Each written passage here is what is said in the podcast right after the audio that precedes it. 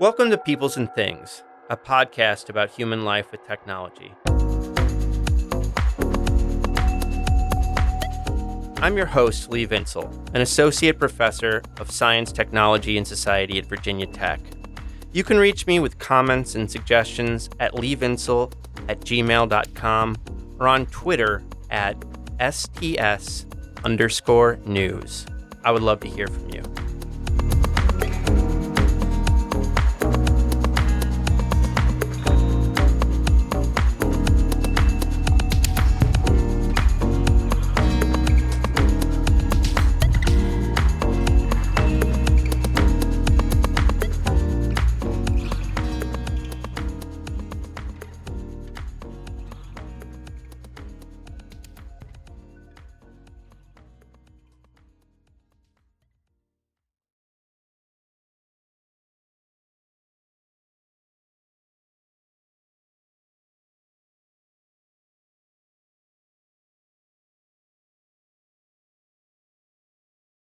There's a kind of myth that you find, especially in the United States, and especially in libertarian circles, that there were some good old days, some golden glory years, before government got its sticky regulatory fingers involved in business and technology.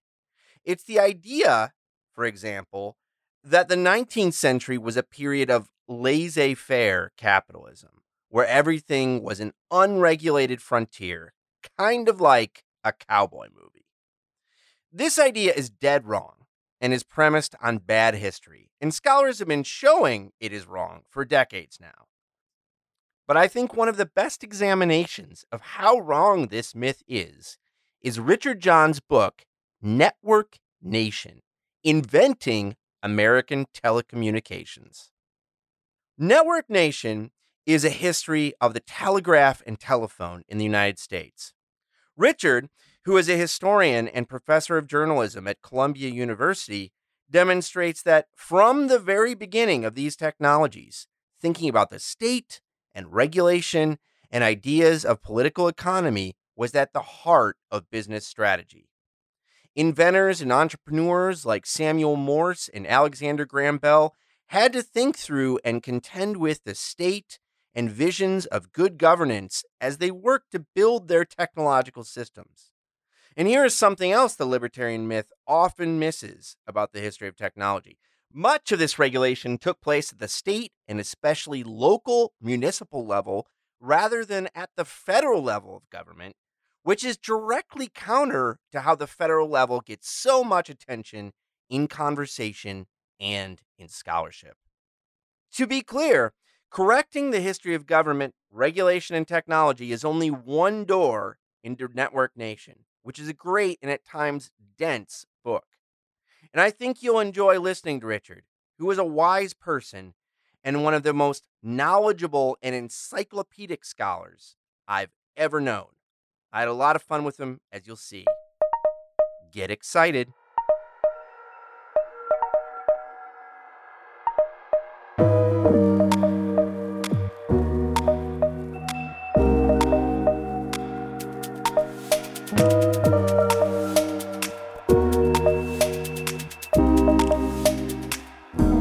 Richard, thanks so much for talking to me today. Well, thanks for inviting me. I'm looking forward to it. So Network Nation is a big history of telecommunications, but when you talk to strangers about it, what do you say it's about? I will tell strangers that almost everybody thinks about the telegraph and the telephone, which is what the book's about, backward from the present to the past. Whereas I try to tell the story of the telegraph and the telephone forward from the 18th century. So the bulk of the book is 1840 to 1920. I'm telling the story forward rather than backward. And when you say that, is it when we go forward, is it about the other things that could have happened? Is it about not seeing kind of where we ended up in that history? That's a great question. It's not really a book about counterfactuals. We could have done this or we could have done that, but it's how we got to a moment, the early 20th century, when we have an electrically mediated communication network, telephony, which is by the profession of the managers of the companies that run it, meant to be accessible to everyone as a matter of right and not a privilege. So how did we get there? And we got there not because of the technical attributes of the telephone, not because of anything intrinsic to communications, but because of governmental institutions and civic ideals, or to use a kind of ungainly phrase, political economy. So it's a comparative case study where the contrast is not what could have been, but wasn't. But the contrast instead is what happens when you have one political economy, what they call an anti-monopoly political economy, and that gives you the telegraph. You have a progressive political economy, that gives you the telephone. And I trace three stages: communication, commercialization, popularization, and naturalization. And it turns out the sequencing of those three stages is different for the telegraph and the telephone. We could talk about that if you like. This might sound rude. I don't mean it to be rude, but there were a lot of books on, you know, the history of the telegraph and the telephone, you know, that have been written over the years. I'm sure there's even histories that probably cover both of them, right? But what did you feel like was missing when you started this project? A lot was missing. There's a propensity to write about the telegraph and the telephone using books that other people have written. That's true for Al Chandler. He wrote about the telegraph. That's true for Tim Wu when he wrote about the telephone. And both of them get the story really, really badly wrong. And the reason they get it wrong is pretty simple, that there are archival records and primary source materials that they didn't look at. In the case of Al Chandler, were not accessible. He followed Robert Luther Thompson's history of the telegraph. And Robert Luther Thompson, and I can appreciate this, started in the 1830s. He just got exhausted by the time he got to 1866. He wanted to get off stage, end his book. So he said, oh, telegraph's a natural monopoly in 1866, and that's the end of the story, washed his hands of it. And for Tim Wu, he was writing about heroic inventors and geniuses who are crushed by powerful entities, which is a very old and tired narrative. And it basically ended up reinforcing AT&T, Bell System, public relations propaganda. He just fell right into the narrative that they had told. So in fact, there was a great deal, and I couldn't do it all myself. David Hochfelder did a very fine book on the telegraph. Chris Beecham on telephone patents. Robert McDougall did a splendid book on kind of the comparative study of the telephone in middle-sized towns in the United States and Canada. And I'm worried, Josh Wolf, a book on business strategy of Western Union. In other words, there was a bunch of us who were working. And the two things, you say, what did we do that others hadn't done?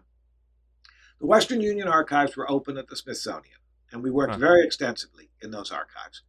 And the AT&T archive in San Antonio, Texas, which had the records of the telephone operating companies, was opened when I was about halfway through the research. Initially, I was kind of terrified, and I was, demoralized by the fact there's this archive as big as an airplane hangar that just opened up on telephone.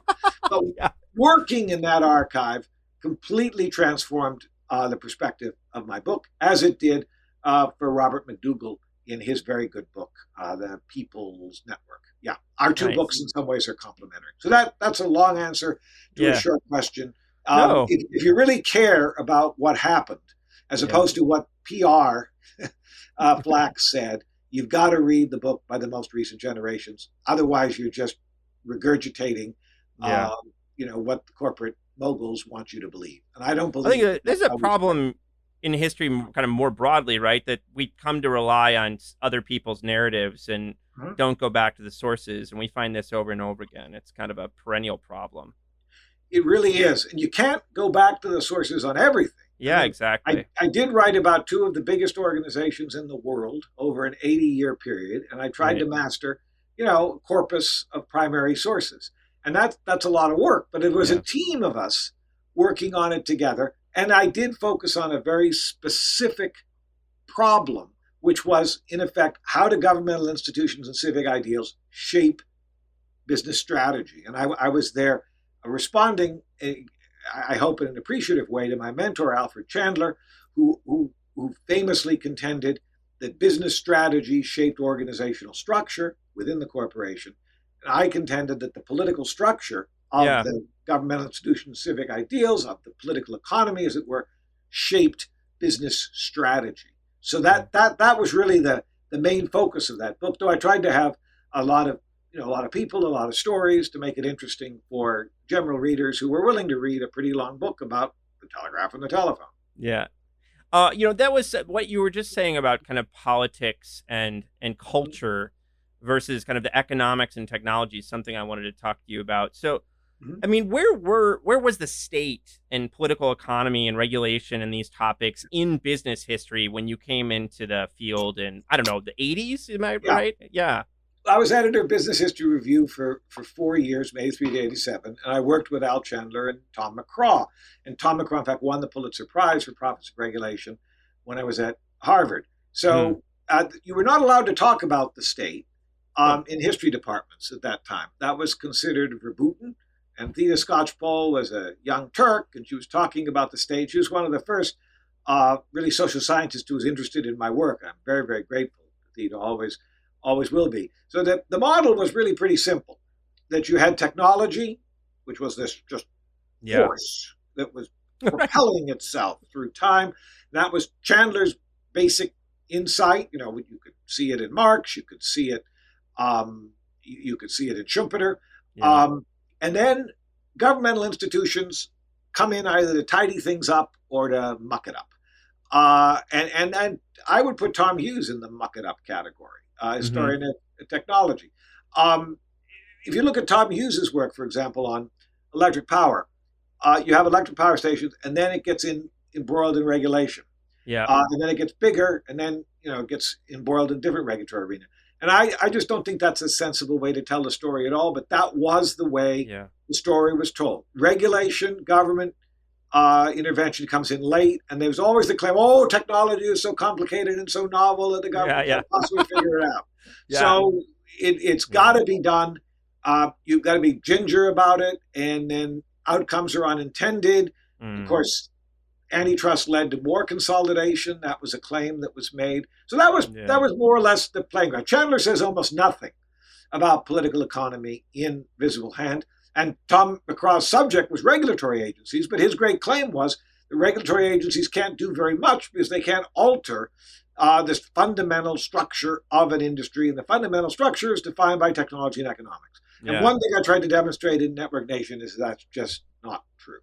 That's really fascinating. My colleague here at Virginia Tech, Matt Wisnowski, has written about kind of the ideology of technology as this kind of force, kind of neutral force almost. And I think that a lot of that generation of historians were very tapped into that kind of 50s and 60s ideology of technology. It was very built into their, just their worldview, I think, and hard for them to see other alternatives. It goes back before the 50s.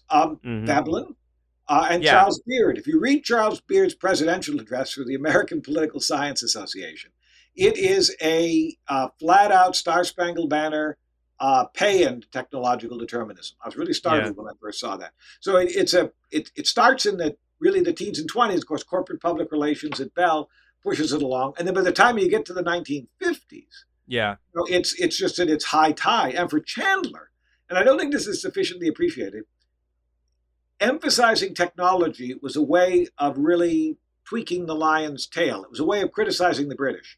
Second World War, it was United States technological virtuosity that won the war, and that Britain almost blew it. And so there was a political logic behind Chandler's admiration for and almost reverence toward the power of technology. It wasn't a narrowly technocratic vision. It was more like this is really the way the world works, and if you don't believe that, then you are never going to understand modernity. And when I first read Chandler, right after it came out, I'm the son of a rocket scientist who later worked as a policy planner, administrator, and R&D in the federal government. That made sense to me. A lot of American history was just about one damn presidential election after another. Mm-hmm. Or it was mm-hmm. about one, cultural trend or one social group that was embittered and losing. But there was a sense that if you wanted to study what was central and what was important, that you needed to pay attention to what we now call technology. And Chandler's visible hand just opened that whole subject up. Yeah. In like no previous book in American history. Yeah, that's a great point. So I want to give people a little bit a sense of who you are and your background. So, maybe I could ask a question that's actually a bit more rude and say you once wrote a history of the post office. So yeah. My two-part question is, why would anyone want to do that, first of all?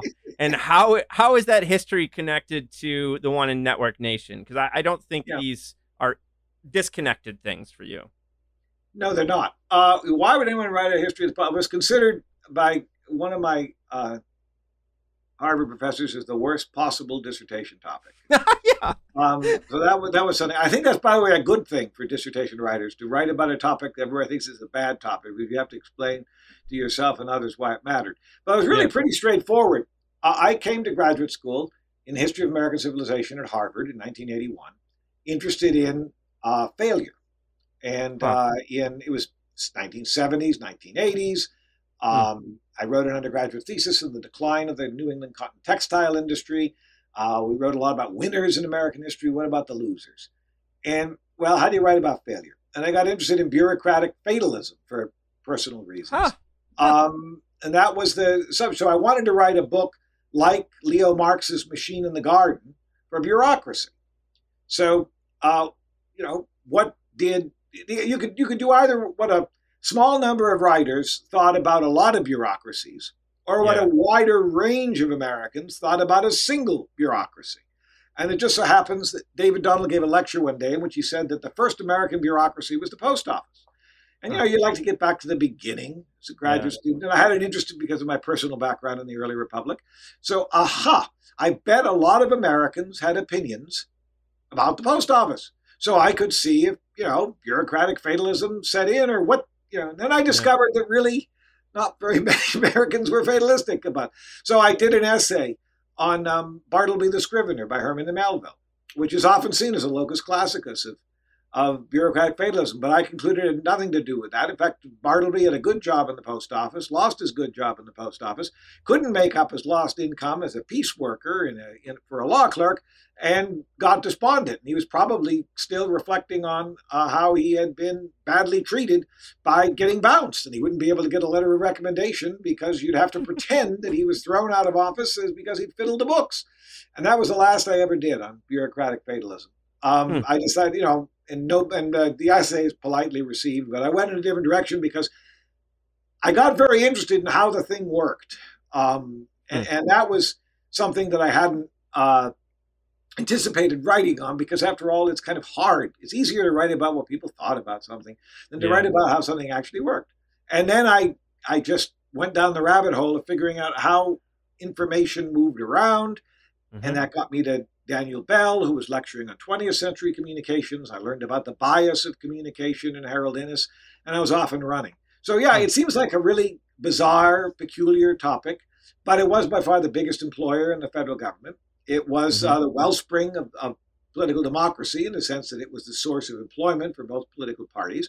It created a nationwide market, and it became kind of the underpinning for voluntary associations. But what was most interesting, and I know your viewer is probably not that interested in the post office as I am, what was most interesting about it was that it was a very distinctive, peculiar project. There was a legislative mandate to expand access to information by giving Congress control over the designation of new routes, by admitting newspapers into the mail at very, very low rates, and by establishing a surveillance standard that prevented anyone in the government from peeking into your letters. So you got a rate structure, development strategy, surveillance standard that was distinctive, and it was different from what any other country had. So you go from the world of James Madison, where he assumed that lawmakers would meet with their constituents and the lawmakers went home, to the world of Alexis de Tocqueville, where it's taken for granted that newspapers are just blanketing the country. And that didn't just happen. That was a result of public policy. And that is the last thing I'll say. That became very helpful in writing about the telegraph and the telephone, because the post office was the before to my story of the after, the telegraph and the telephone. And so what was the connection? I mean, how did you move from that, you know, the post office book, spreading the news, to telecommunication? Was it just a natural extension then of becoming interested in communications? It was kind of, you know, you've written a book on a communication network that you think really is really important, that nobody else really cares about. And you can really try to get other people interested. And, you know, Dan Howe won the Pulitzer Prize for What Hath God Wrought? The Post Office is Central, and Paul Starr made a big deal of it in his creation of the media. So that, and the book's still in print, you know, the idea the post office was really important is now out there. And it's a subject I want to return to. But let's face it, I was a business historian, and I wrote about the post office. So that seems strange. So let's write about a business that, you know, everybody knows was important. So that would be Western Union and the Bell System, or as I came to think of it, the operating companies that make up the Bell System. Mm-hmm. And I would have an advantage, I thought, because I knew what had happened before, so I could tell the story going forward. And it turns out that was true. I had no idea what a challenge it was going to be to wrestle the telegraph and the telephone to the ground. But that was the basic idea. There were governmental institutions and civic ideals that shaped the information infrastructure in the early republic. How did governmental institutions and civic ideals shape the information infrastructure of the industrial nation? Mm-hmm. So that's how those two books really, it's two books, three networks, how they fit together. It's, if you're interested in the history of American communications up to the First World War, from the Enlightenment, I think those three books provide you with an introduction. Mm-hmm. So among other stories readers learn in Network Nation is that Postmaster General Amos Kendall, who managed Samuel Morse's intellectual property around the telegraph, originally wanted to sell the technology to the U.S. Congress, that it would be kind of a state-owned or national system. So why was that? Why did that option make, you know, that to, I think, to our ears or eyes, that makes this seems very strange. But why was that something that made sense at the moment? Right. It not only made sense, it was the only option. In other words, I read the press. I read every newspaper account from 1843 to 1848 dealing with the telegraph. And there's almost unanimous support for the government takeover of the telegraph until, I think, some point in 1846. So here's why. One, Morse, who has the patents, he got key patents in 1840. Patent commissioner blocks the Brits, Cooke and Wheatstone, from getting a comparable patent. Cooke and Wheatstone are doing very nicely in Britain because the railroads are adopting the telegraph right away. So why we don't talk about Cooke and Wheatstone as the inventors of the telegraph? They invented a working telegraph system for the railroads that was in place long before 1845. But Morse comes up with this idea, which is, it's really not that complicated an idea. And the key is the Daniell battery that just come in the 1830s. So someone was going to do it. It happens to be Morse. He has a very close relationship with his Yale classmate, Henry Leavitt Ellsworth, who is the patent commissioner. The patent commissioner wants to show that the patent office is good for something. So they give Morse not only a patent, but a very strong patent. They beat off rivals like Cooke and Wheatstone. So he's now got the patent. And then he gets money from Congress in order to build an experimental line. Well, this is under the glare of publicity. Morse is, you'd probably say, clinically paranoid. That he's fearful that if the lines go overhead, that someone's going to sabotage. Yeah. Someone's going to destroy. The term sabotage wasn't used at the time. Someone's going to destroy it. The Russians felt the same way. So you got to put the lines underground, which is expensive. And then he hires this itinerant plow salesman, a fellow named Ezra Cornell, because he knew how to dig ditches. Yeah. So they're going to put the wires underground. But to make a long story short, they barely get it done. Congress is not that impressed with it. And they don't want to buy it out. But you've got this ideological problem because Morse very much wanted to sell because he told the country that if private firms had control over the electric telegraph, that this would become a speculative bonanza. And in fact, we need to run it like the post office, because the post office was regarded as a sort of a fair party.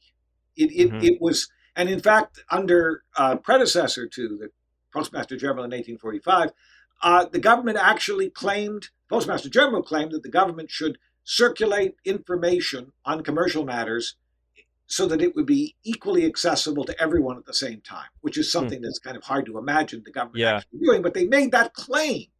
McLean made that claim. So the idea that you're going to have speculation if the government doesn't own and operate the network was just taken for granted at that time, 1845. But then Congress doesn't go ahead. And then Kendall has got to figure out a way to commercialize it. And of course, he not only was Morse's business agent, as I think you said, he'd been former Postmaster General.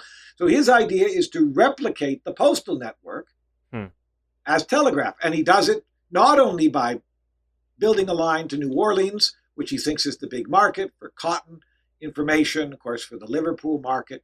But he also thinks that we got to rely on the federal government to prevent outsiders from challenging us. So he defends the patent rights at the federal level. And that turns out to be a disastrous strategy. But that was the strategy of the first generation of telegraph promoters, Morse and Kendall. So even though the government doesn't take it over, Kendall has this vision that it's going to be sort of federally regulated through patent rights. The second generation, completely different. I think that answers your... Yeah. So it's very hard for a 21st century audience to understand why anybody thought of nationalizing the telegraph. It was very hard in 1845 to imagine anything but a government telegraph.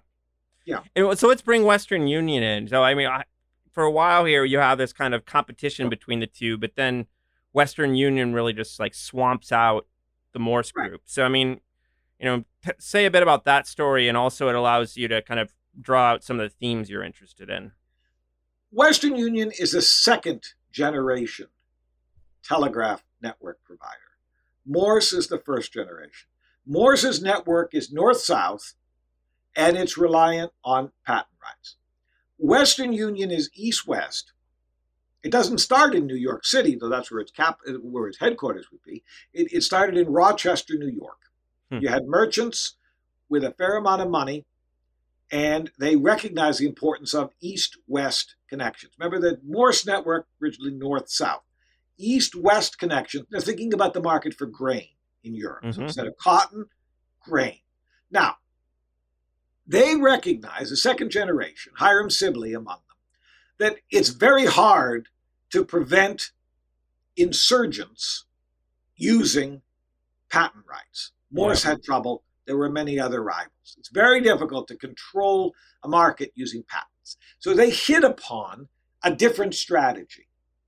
And the different strategy is, let's contract for exclusive right-of-way agreements with railroads. And this is so different from what happened in Britain. In Britain, the railroad was actually a major source of revenue for Cooke and Wheatstone. In the United States, it wasn't a source of revenue at all. In fact, the messages that sent over the railroad for the railroad all went free of charge. But what the telegraph company got was the exclusive access to the right of way, which is much, much cheaper than having to string wires over open ground. Not only because you string wires over open ground, you got to negotiate with a lot of people, but also if you string wires over open ground, what are you going to do when the wires break? You got to get someone out in the middle of nowhere, Pennsylvania or Ohio. If it's along the railroad, it's relatively easy to fix it. It's a maintenance. It's a maintenance problem. I never thought of that. It's good. So Western Union then goes east-west, and of course the situation could have been different if we hadn't had that unpleasantness in the 1860s, the Civil War. It's not so good for north-south telegraph lines during the Civil War. The east-west line, which went through, territory controlled by the Union, for the most part, they have lines in the South, but it's basically an east-west spine. That put them in a much stronger position. And it was called, this is the last thing, it was called the Western Union, often, not just Western Union. In other words, it was the union of the seaboard and the West. Uh-huh. Yeah. Something, I mean, this issue of exclusive access and patents, I mean, so something you point out throughout the book is that the anti-monopoly tradition is really important during this early period. So where in the records do you first see this kind of, you know, this history of telecommunications where anti-monopoly comes up? And, you know, how do we get to the notion of natural monopoly, which, you know, kind of comes to cover utilities in general in a lot of places? New York Telegraph Act of 1848. And here's the story. Samuel Morse gives the license for the first telegraph line to link New York City with its environs to a small arms manufacturer named Samuel Colt. Uh-huh. He gives it to Colt because he was impressed with Colt. Why is he impressed with Colt? Because Colt can blow up things in the water. He can blow up. He's a pyromaniac.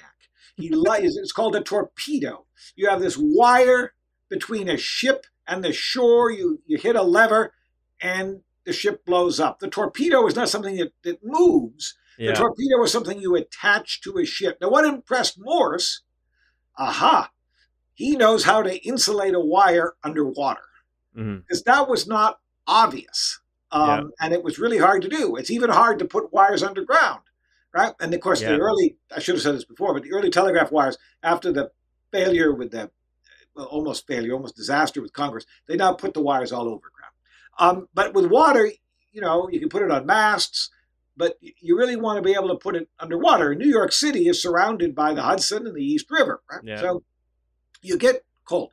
Now, Colt says to the whole world, my company is going to make it possible for information to circulate from New Orleans to New York faster than any newspaper, and back and forth. So therefore, he says all the newspapers are going to go out of business. That the new technology, he doesn't use the word technology, but this new device is going to make the newspaper obsolete. They're going to have to, and journalists said the same thing. We're going to have to fill our newspaper with philosophical disquisitions. You know, the telegraph has done us in. Yeah. So journalists get together and fight back. I present this as a problem to my journalism students. What would you do if a new media emerges that's undermining your business model? And then they sit around and try to figure out what would they do? You know, you can badmouth them. But they say, no, what you want to do is try to change the law. And so how do you do that? Well, Brooks, who was one of the editors, the first thing you do is you form an association. And the association was the New York Associated Press. And that's an association that protects the collective interest of your newspapers. Okay. One of the members was James Brooks, who was an editor of the New York Express. So he goes to Albany for one session. This is not well documented, but it's during that one session that they enact the New York Telegraph Act of 1848. And you can infer that Brooks has something to do with it. Because it's certainly a pro-New York City newspaper law. Why? It makes it very easy for new telegraph companies to get access to rights of way, which is to kind of break the monopoly of Morse. You can't do anything really with patent law, but it also provides preferential rates and access to the newspapers. And what the New York Associated Press then does is it becomes the certifier for financial information. In other words, if you get financial information in a New York Associated Press paper, you're not going to be subject to some kind of speculative scam, fake news. You're going to be free of fake news, New York. So you got to buy our newspapers. And that's how they gain control. They also start investing in the telegraph, but it's not just a matter of investments. It's a matter of weakening patent rights and getting preferential access. So that law, New York Telegraph Act of 1848, modeled on the New York Free Banking Act of 1838, is an anti-monopoly law to encourage new rival, and it does. Yeah. You have this scramble in the 1850s to get the key communication arc goes from Liverpool to Halifax, which was, of course, part of the British Dominion, and then down through Maine to Boston and New York. And that was more, and you could get this, the Cunard steamships can get you all the way to Halifax, and that's where the telegraph kicks in originally, and then they run the telegraph all the way up to Newfoundland. But then there's lots of competing lines there, so there's a great deal of speculation and a great deal of contention. And that's a direct result of the New York Telegraph Act of 1848 and the sister acts that follow it. And the final anti-monopoly act that shapes the telegraph is, well, there's two of them, but the most important is the National Telegraph Act of 1866. And Chandler and McCraw don't say a word about it. It's missing from the history books. And in fact, Robert Luther Thompson doesn't talk about the National Telegraph Act. He just, he just assumes that it's a natural monopoly, which it most certainly was not. And interestingly enough, and this is very well documented, the godfather of the National Telegraph Act in 1866 was an Ohio congressman named John Sherman, who is the same fellow who we give credit for the Sherman Act of 1890, which really he didn't have much to do with in terms of its final form. He was certainly active in Congress debating it. But the 1866 Act is an anti-monopoly act. And it's a remarkable piece of legislation. You have to agree to its provisions in order to take advantage of what it offers. Okay, so it's contractual. What are its provisions? Well, you have to agree that Congress can buy you out within 5 years. The Committee of Five. One chosen by the companies, two chosen by the companies, two chosen by the government, and the fifth may be chosen by the other four. In other words, it's a mechanism. 1860, so that's why the Postal Telegraph issue starts up in 71. It's 5 years after the 66 law. Okay, so that's provision number one. So provision number two, we can get you access to railroad rights of way, so Congress says. Turns out it doesn't work out as easily as they would hope, but every telegraph company, including in the end, Western Union, signs up. Western Union doesn't want to sign up for reasons I want to talk about in a minute. The third provision is that the government can send its messages over the telegraph at very, very low rates. And that's probably the most consequential, because you know what that creates? That creates the institutional infrastructure for weather reporting. That weather reporting is very, very expensive. But if the government is, in effect, footing the bill, is the government footing the bill? No. The government is forcing the companies to send the information at low rates. The government, in effect, is establishing the rate structure. That's what I mean to say. That then makes it possible for the Signal Service and eventually the Weather Bureau to circulate information. And the companies don't like that at all, but it happens. And then beginning in 1871, Ulysses S. Grant reads the law. Of course, the government should nationalize the telegraph. It's what happened in France. It's what happened in Britain. It's what happened in every civilized country. We should nationalize the telegraph too. And then there's a battle over the nationalization of the telegraph that goes on, for the next 20 years.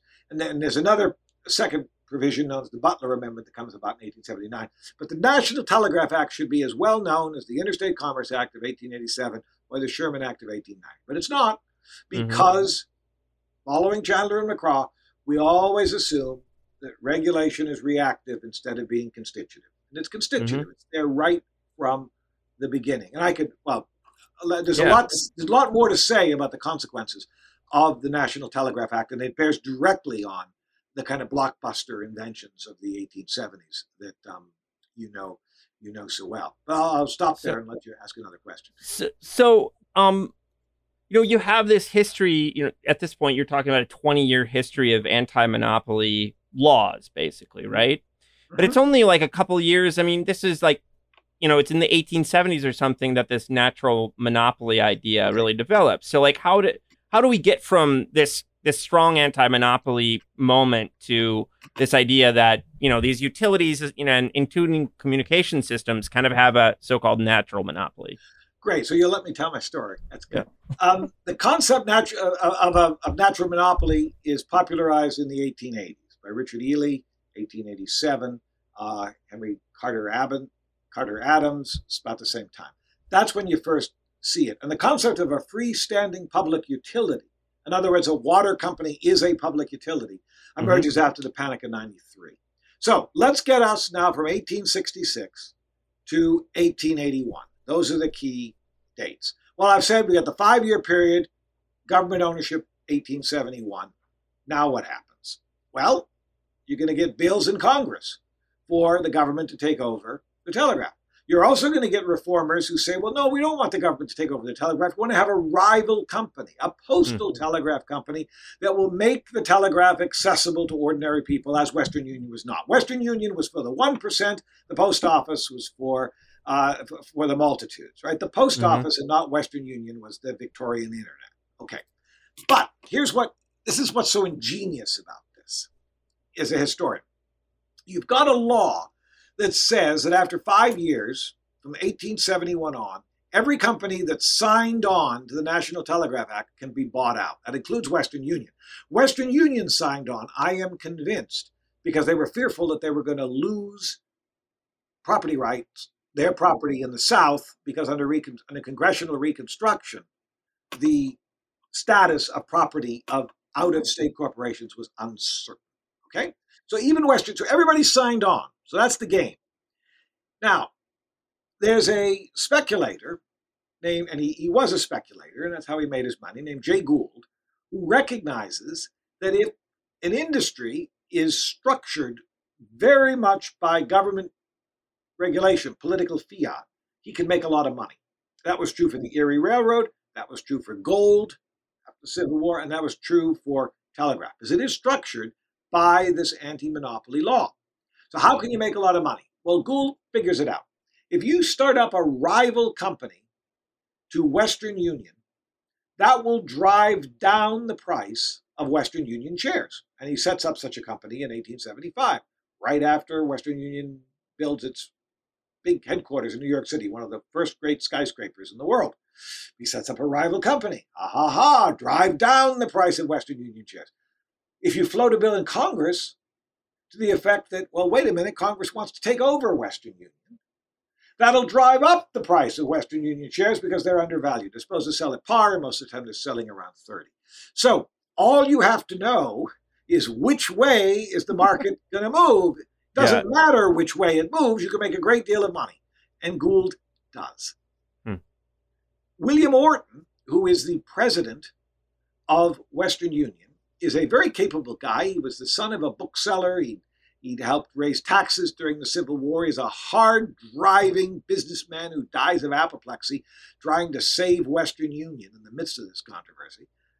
He then enters into a bidding war with Gould for technical devices that will improve the efficiency of the telegraph network provider. So you've got now Gould versus Orton fighting over what we today call intellectual property. And there are three guys who get into this contest. One of them is named Gray, Elijah Gray. Another one is named Edison, Thomas Edison, the Thomas Edison. And the third is Alexander Graham Bell, the Alexander Graham Bell. And they're both inventing devices to sell either to Gould or to Orton, either to Western Union or to Gould's rival company. Shell company. And out of this comes four blockbuster inventions in very short order.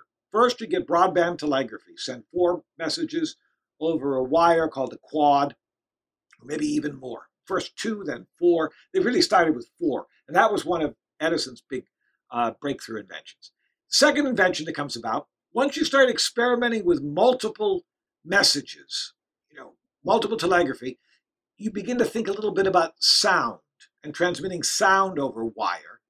And that's where Alexander Graham Bell and Edison come together to invent what would be the telephone. Now, there's other people involved with the telephone, but they're at the center of this because their patents then become very lucrative. So you got the broadband telegraph, you got the telephone. You've got a crippling problem with the telephone that's recognized immediately by Edison. And that is that the telephone does not record. Now, it turns out, what do we say today? That was a feature and not a bug for Bell. They didn't want the telephone to record, it turns out. But initially, Edison said it'll never be credible for business purposes if it doesn't record. So he invents a recording device, which would become eventually the record player or sound recording. You know, it wasn't a record at the time. So, and then the fourth that comes out of it, Edison makes so much money, his first 20 patents, certainly the first 15 patents, are all telegraph related. Makes a fair amount of money, invests it in his research and development lab, and comes up with the electric power station. So all four of those inventions, broadband, telephone, sound recording, and the electric power station, are a result of this anti-monopoly struggle between Norton and Gould that is direct result of National Telegraph Act of 1866. Now, what about natural monopoly? Well, January 1881, the business community of New York City wakes up to the discovery that Jay Gould has taken over Western Union. And boy, oh boy, was that a shock, because he's a rival, he's an outsider, but now he's assaulted the temple. And what's he going to do? Is he going to speculate in Western Union? Is he going to speculate in other shares? Is he going to use his control over Western Union in order to, in effect, manipulate? It's the same sort of concerns we have about Amazon today, using the information it gathers against others. These were the arguments that were made about Jay Gould in 1881, and that set off a new series, a much more intense series of public controversies and debates over postal telegraph, which culminates in 1887 with Ely declaring that the telegraph is a natural monopoly. The reason he declared it a natural monopoly was not because of anything technical about the telegraph. It's because so long as it's a political football, it's going to be a speculative darling, and that's bad. It's going to be corrupt. So in effect, by calling it a natural monopoly, you are getting it out of politics. It's not necessarily the nature of technology, but if the government takes it over, which Ely believed it should, it'll be less political. We tend not to think of that this day. Today, if the government takes something over, it'll make it more political. No, he said it'd be less political because they all saw how corrupt the telegraph politics was because of the ease with which you could buy up lawmakers at the federal and state level, manipulate patent rights, and in effect distort markets. That's how we got natural monopoly. That's great. I love the rundown, Richard. I want to turn to telephones now. I mean, I feel like this is a good place to do it.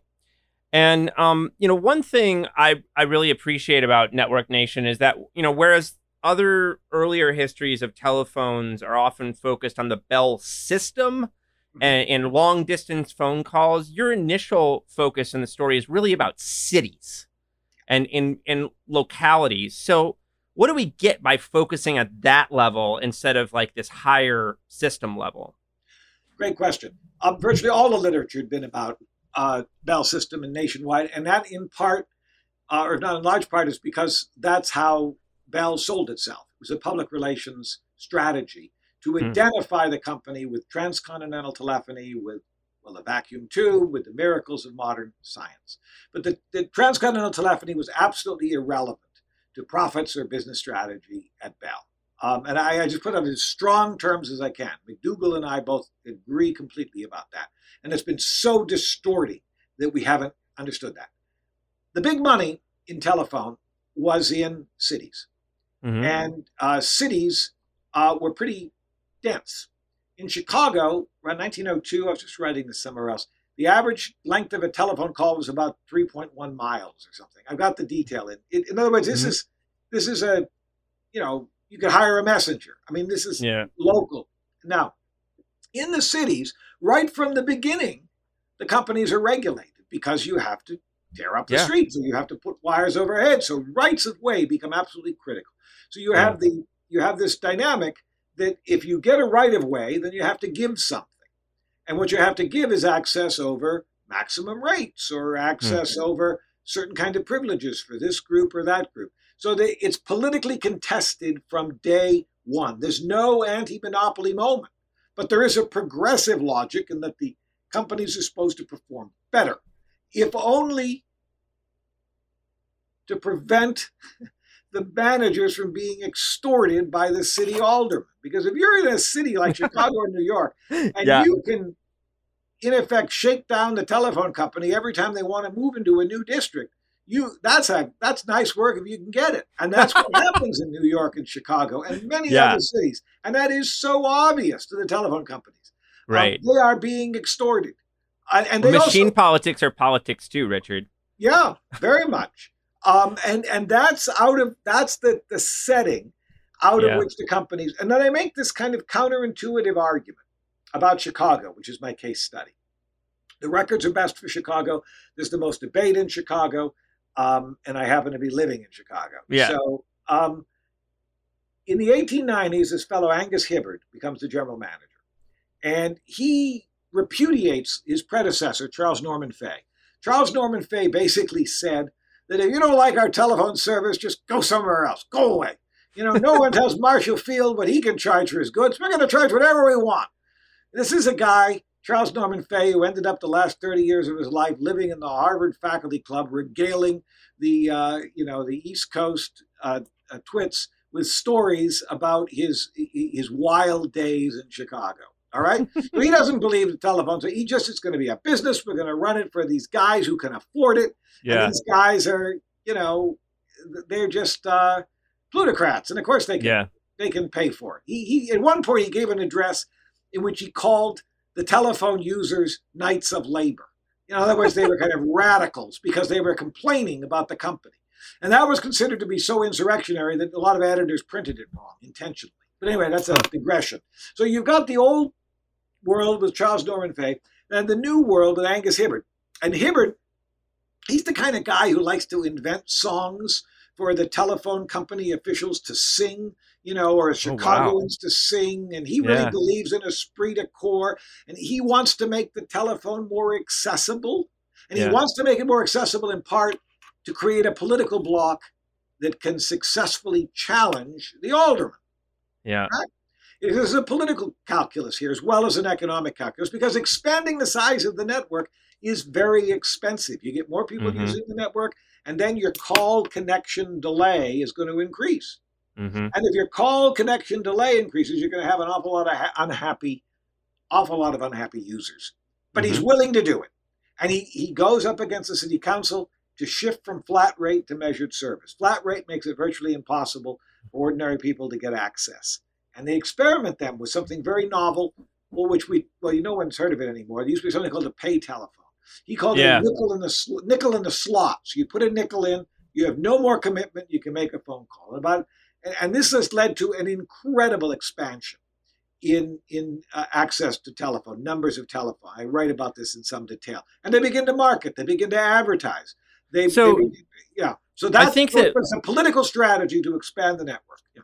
Yeah. I mean, I think that with the telegraph, I think we have, even in popular culture, some image of how this thing worked, right? You got wires along the railroad, there's messages go. Yeah, exact.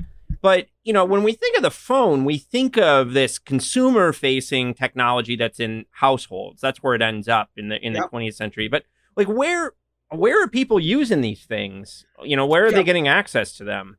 This is important because the eminent sociologist Claude Fisher made the claim that I think is just dead wrong, that the telephone was popularized by kind of the housewives of California, the women living in suburbs in California who gossiped.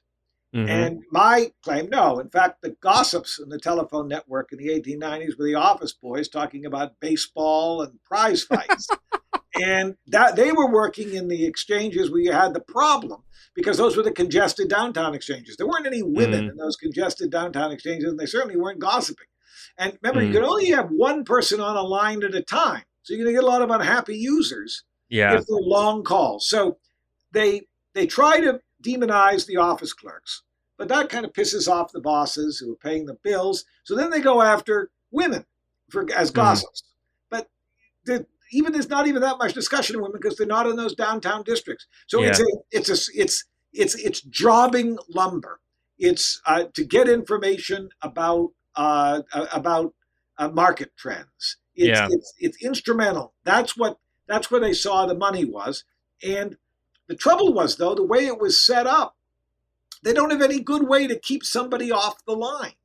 Yeah, because it's a flat rate. So then they shift from flat rate over to measured service, where they charge by the call, And that's important, because this is another just absolutely essential fact about the telephone that may not be obvious.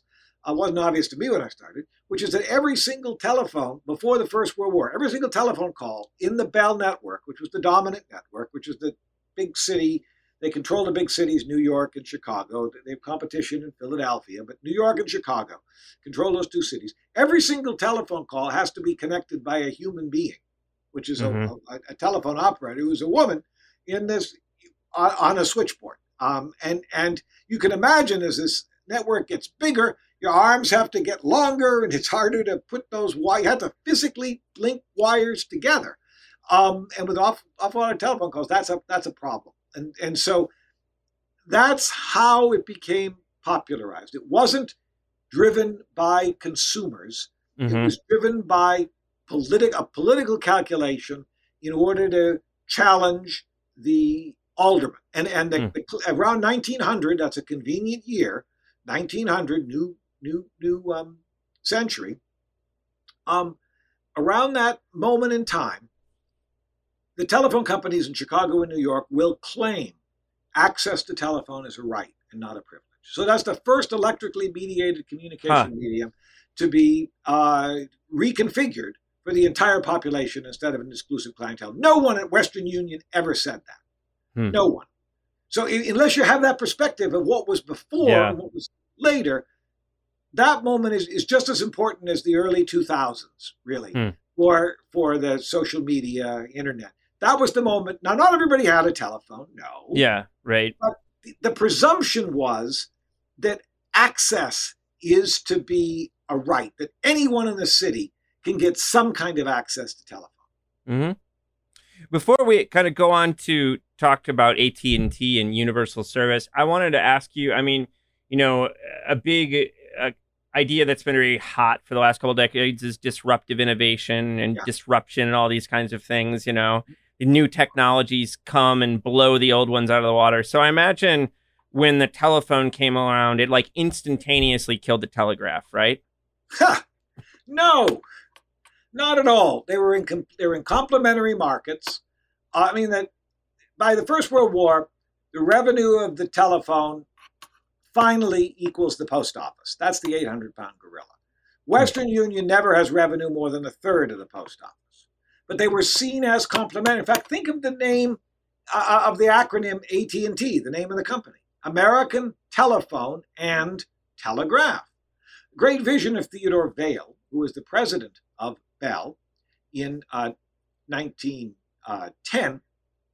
His vision was that he bought up Western Union the year before, that we are going to have low-cost, short-distance telephone messages and low-cost, long-distance telegraph messages. So the two are going to work together. And that interlinking of telegraph and telephone, he called universal service. I don't know, it's like Facebook and Messenger coming together, right? And then the Supreme Court said in 1914, no way. You gotta, or they have a quarrel, and Bell gives up the telegraph. So it loses its T in 1914. Never got its T back. So they were complementary, different services. Now, the telephone was not only a consumer service, but the telegraph was not a consumer service. They try with singing telegrams and that sort of thing. It's never really an important part of the telegraph market. Whereas the telephone had to serve these different markets, and eventually the telephone will overtake Western Union. But remember, Western Union is still linked with the overseas cables, which is where all the price information is coming from, right? So that gives Western Union a lifeline. There's a second company called Postal Telegraph too. That gives them a lifeline. So no, the new innovation does not immediately disrupt and destroy. You can think of what happened with Samuel Colt. He thought the newspaper would be obsolescent. It wasn't obsolescent. The new media tends not to destroy the old media. They tend to work symbiotically together. One of the few that's ever really disappeared is the telegraph, which I think the last telegraph message was somewhere around 2000. But no, they tend to work together. And the disruption is as much a byproduct of politics and culture as it is of technology and economics. Amen.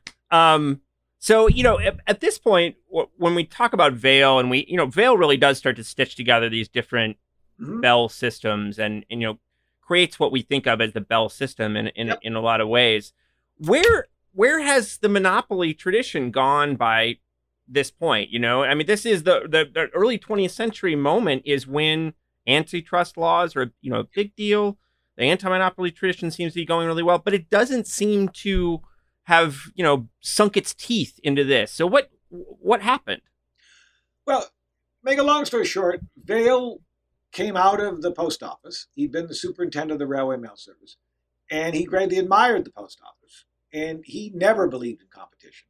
He wanted to have one integrated network providing what he called universal service.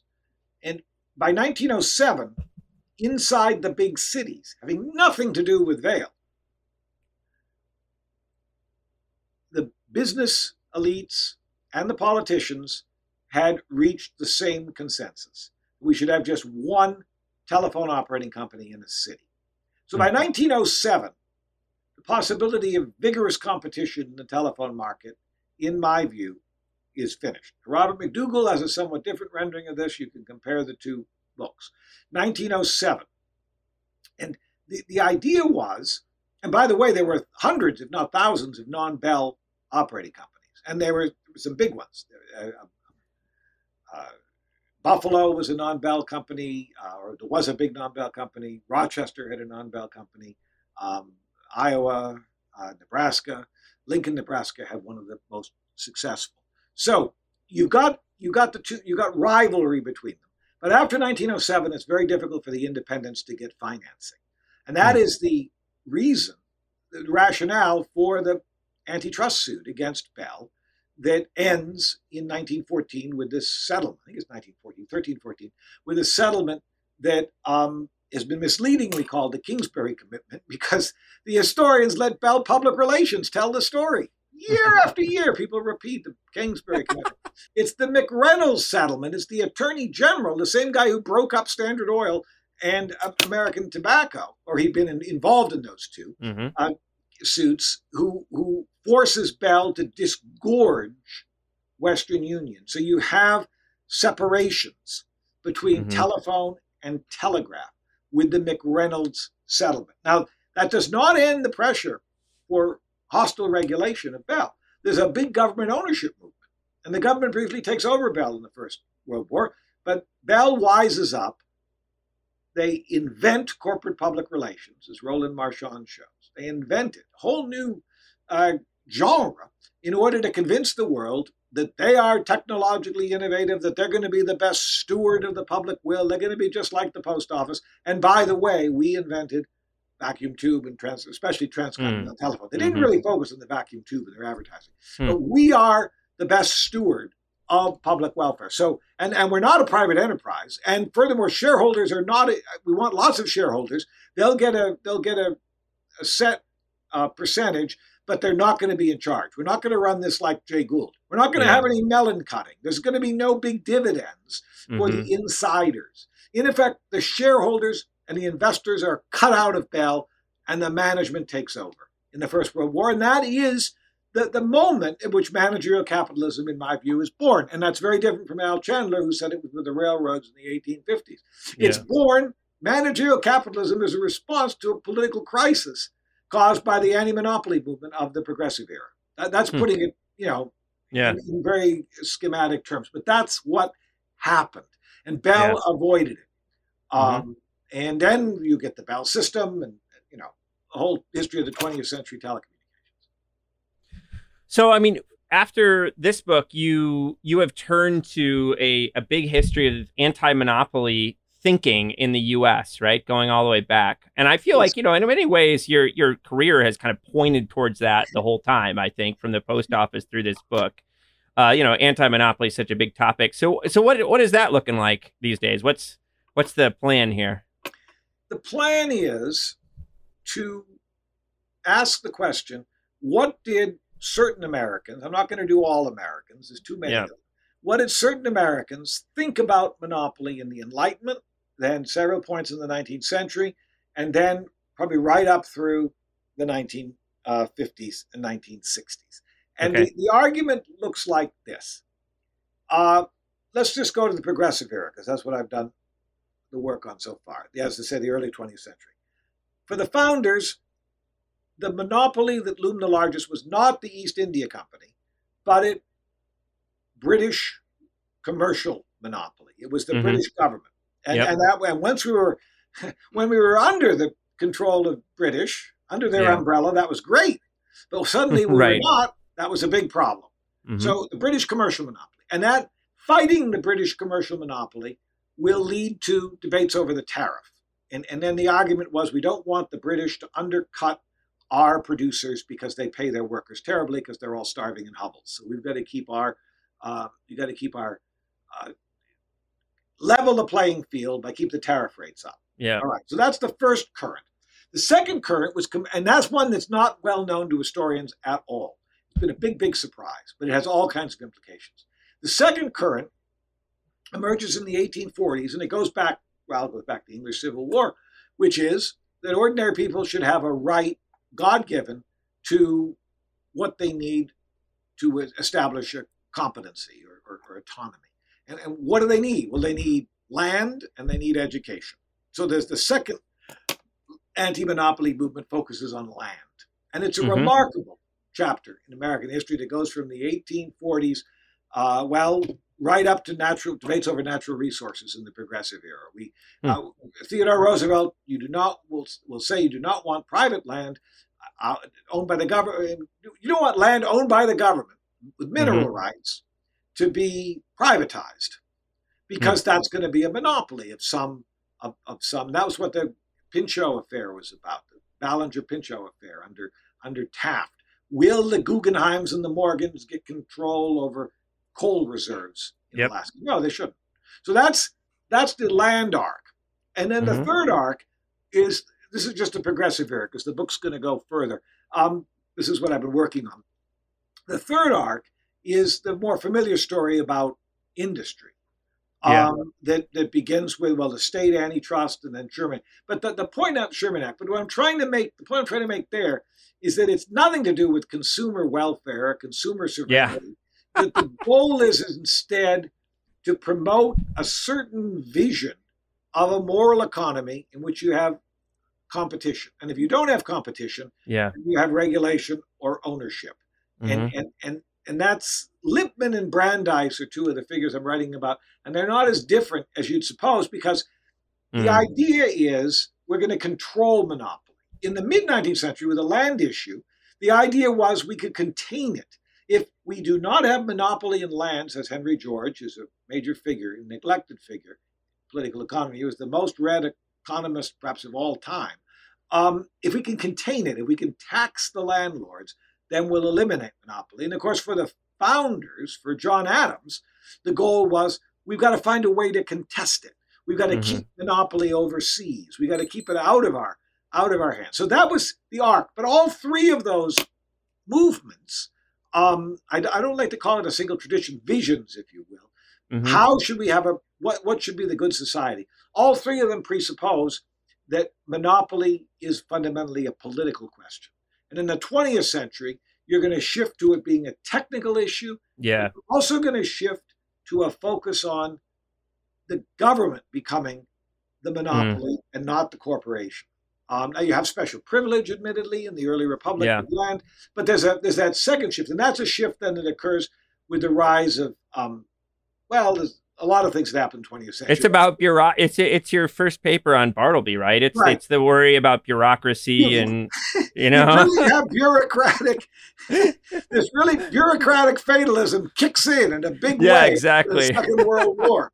And that's right. I hadn't thought of that. That transforms the debate over monopoly. And Ayn Rand is involved and Bork is involved and Marxists are involved. A whole different group of people thinking about monopoly in very, very different ways.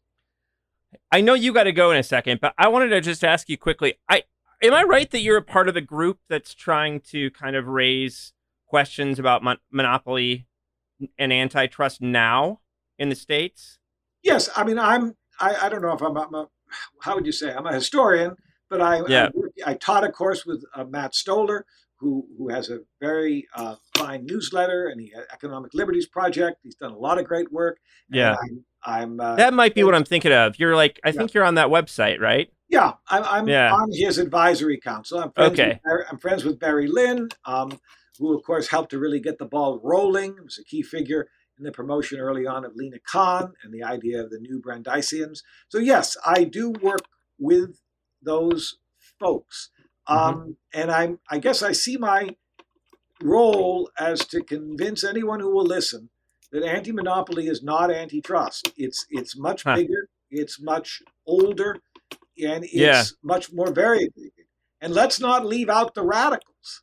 Why do we ignore figures like Henry George, for example, who was the most important radical connected with the anti-monopoly movement in the 19th century? As a historian, that seems to me to be bizarre. Now, I can see why a journalist or a political strategist would reach a different conclusion. But it doesn't make any sense to me as a historian, or to leave out the idea of Britain as a commercial monopoly.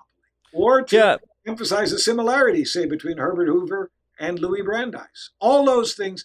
I don't see it as a Manichaean people versus the interest, Hamilton versus capital struggle. That just doesn't make sense of the historical record. And that's where I'm in the kind of a creative tension with certain of my friends in the anti-monopoly activist community. Well, I mean, I was going to ask you. I mean, I think that, you know, we can just go. We should do this together sometime. Just look for all the books that have big in the title. I mean, I think Stoller, you know, it's just like we're living this moment where, like, you know, anti-monopoly, there's a lot of people who think monopoly is a big part of our economic problem right now. Right. Well, I mean, one thing I'll say is that in the 1870s and 80s, the populists didn't think the railroads were too big. They thought they were too small. And the idea that small is beautiful was just not what 19th century, I mean, you know, unless you think, farmers should own their own land. But the small is beautiful came in the early 20th century following the great merger movement. And, it, you know, Brandeis will say, I'm not opposed to bigness, I'm opposed to monopoly. And Wilson says the same thing. And if it's efficient, it can be big. But they did have a conception of large-scale enterprise playing within rules. They believed it should be segmented. They believed in municipal regulation, state regulation, and they believed in the idea of common carriage, which is not net neutrality. It's a different principle. And now you've got a situation where Amazon and Google, in effect, are not only operating in the marketplace, they're trying to become the marketplace. And that is different. So I can see why the anti-bigness argument is so resonant today, but that's not the only or even the most important strain. It's anti-domination, and you can be dominated. I like that. You can be dominated in a small setting. Yep. Women, for example, concerned about men beating their wives. Sure. That's a monopoly issue. That's a domination issue, but it's not a big business issue. So I just wish my friends in the anti-monopoly activist community would see this as a bigger, more important, more consequential issue than they're inclined to. And then they get off the idea that everything's going to change if we have this big blockbuster antitrust suit. Antitrust suits are fine, all for them, but the problem is more serious. Yeah, that's what I would say. I'm with you.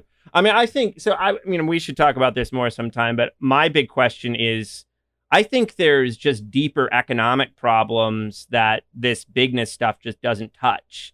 And sometimes when they overplay the monopoly card, you know, they act like that's our big economic problem. And I just think there's lots of issues around technology and growth and other things that just aren't about monopoly. Not that monopoly can't kind of negatively affect them, but there's deeper issues there. And so I worry that sometimes it's a distraction, I think, is my... Right, but that, you know, it's an interesting question. If you're a journalist or an activist or you're mobilizing, you'll pick a particular strategy. And there's no question that there is a major problem or a set of problems today. Yep. That there are affinities with what happened in the progressive era and to a certain extent what happened in the 1930s. But yes, my inclination is this is a much more serious problem, and that in fact we've thought about monopoly, which is what I'm writing about, much more creatively than we do today or have, at least certainly in the recent past, and that we need to educate ourselves, students, and lawmakers about the embeddedness of economic activity in political regime and which shaped by governmental institutions and civic ideals. You cannot escape that. And if you do create a world in which the corporations are more or less independent players, then we're right back to the Middle Ages and the Imperio and Imperium. Richard, there's no better way to wrap it up than right there. Right back to the Middle Ages. Yeah. Thank you so much for your time today, Richard. This was as great as I thought it would be. I really enjoyed it, Lee, and I would say that I'm so impressed by your work, and I'm going to be teaching the maintainers this fall in the graduate course. Thank you.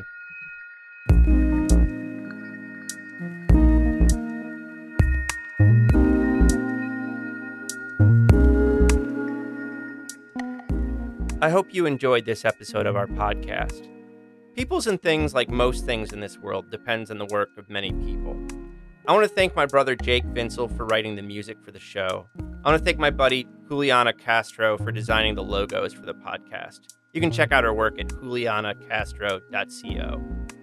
Peoples and Things is a production of Virginia Tech Publishing and the University Libraries at Virginia Tech. Production activities are supported by the Athenaeum, a space in the library that acts as a hub for digital humanities teaching, learning, and creation. Joe Fort is the Athenaeum Coordinator and Digital Humanities Specialist at VT Libraries, and he serves as producer and sound engineer for the podcast. For information about other podcasts from Virginia Tech Publishing, visit publishing.vt.edu. I also want to thank you for listening. Thanks.